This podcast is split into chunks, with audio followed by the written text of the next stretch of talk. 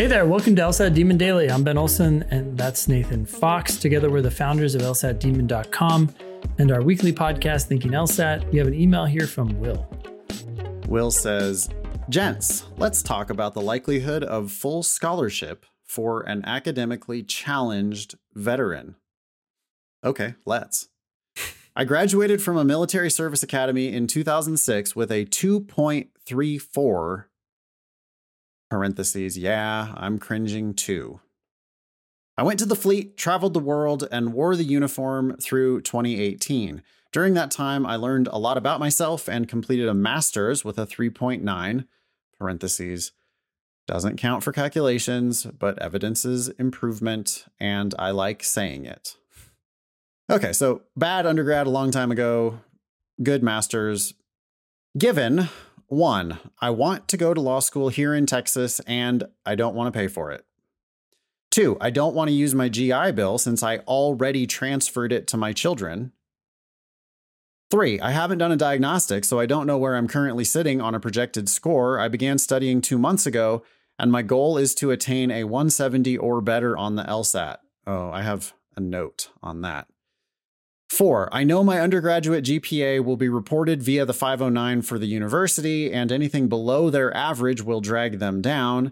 There's no value to them offering a full scholarship to someone in that position, regardless of their LSAT score. That's just a fact. Whoa, I, that's not a given. Yeah. Okay, so we got a couple notes there. Um, uh, let me read the question and then, then we can come back and give our notes. Yep. Although undergraduate GPA and LSAT scores are the primary data for the 509s, is there any scholarship consideration given for an undergrad that was obtained over a decade and a half ago? I know I can address this in the personal statement. Uh, no, not in your personal statement. And addendum, yes, in your addendum. But what's your opinion on the likelihood of actually surmounting the 509 numbers and getting a full ride? Let's assume a 170 or better. I was very blessed to find LSAT Demon when I began my LSAT prep and immensely appreciate it, appreciate the massive effort y'all have put into the structure, content, and engagement of LSAT Demon. I look forward to your response, although I likely already know the answer. Keep up the great work and keep moving forward! Exclamation point. Very respectfully, Will. Thanks, Will, for writing in. Under given number three, you say, I haven't done a diagnostic, so I don't know where I'm currently sitting on a projected score. And then you say, I began studying two months ago. And that makes me kind of, as a teacher, it makes me kind of facepalm a little bit because it's just like, dude, what are you doing? Take a fucking practice test. Like, you, you don't study for two months without taking a practice test. That's crazy. You don't have to do it all in one sitting. You could do one section a day. That's fine. But take a practice test. If you're not taking practice tests, then I, I don't know what you're doing studying, but you're not you're not taking my advice for what you should do in your studies. So, welcome to the demon. I'm glad you're here. I want to help you. You need to take a practice test and you need to start taking them kind of regularly. Yeah. Once every two weeks, once every three weeks would be good.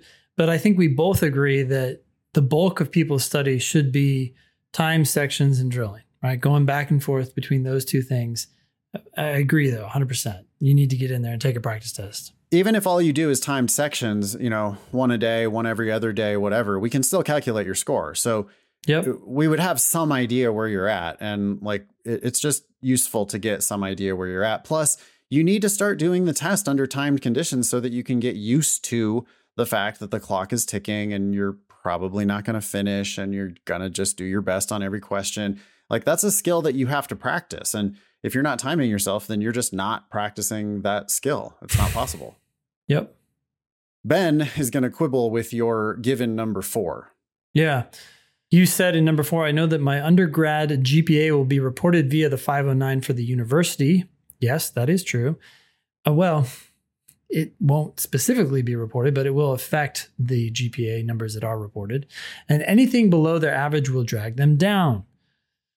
Uh, there's no value to them offering a full scholarship to someone in that position, regardless of their LSAT score. That's just a fact. Well, just a couple episodes ago on this podcast, we reviewed what is it? Uh, law school data, lsd.com? Yeah. Or lsd.law. Sorry.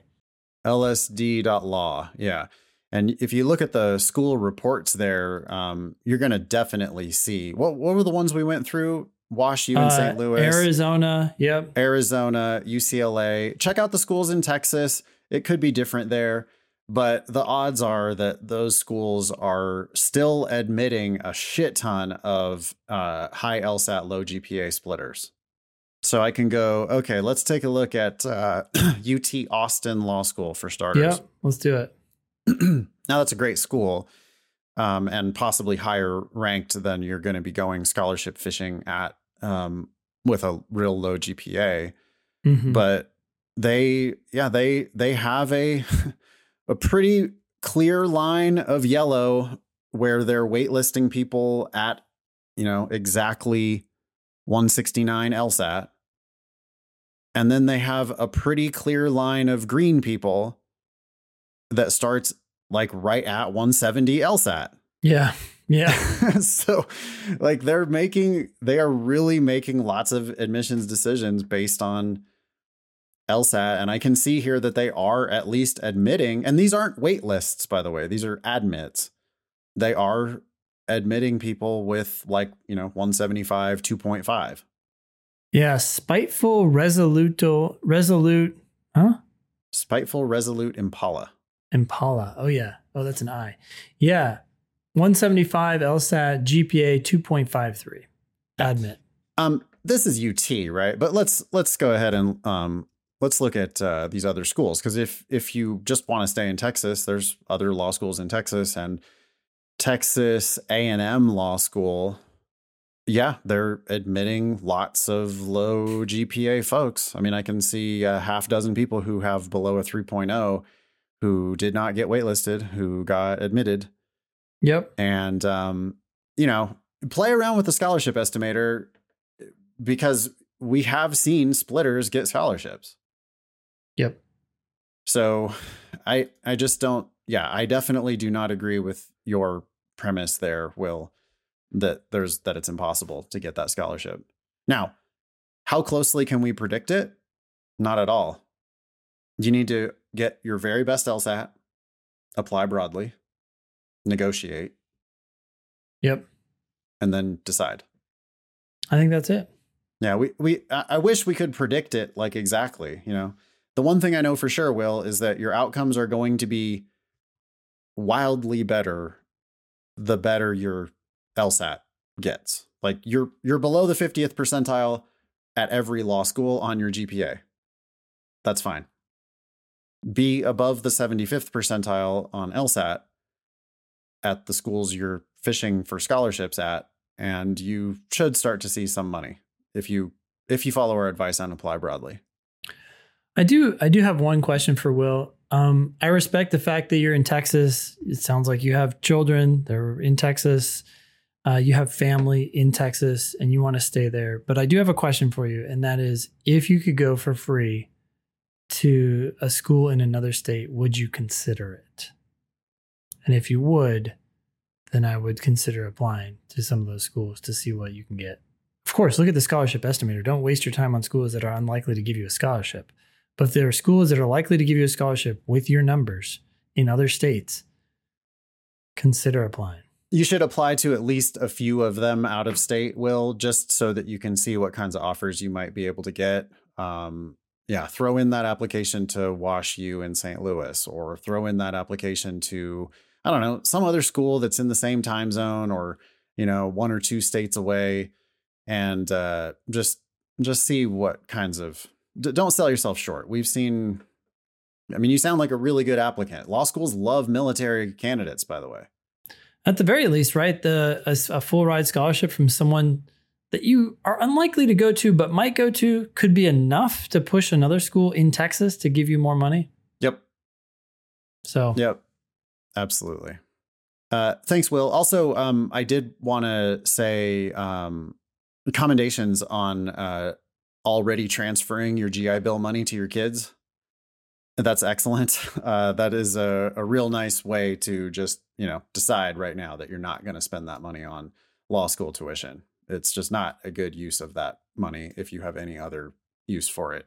And your kids sounds like a very worthy use. So play the scholarship game and get significant, if not full, ride to law school. That's that's a great plan. Email daily at lsatdemon.com if you'd like to ask us a question or share some LSAT or law school admissions news. Thanks for listening.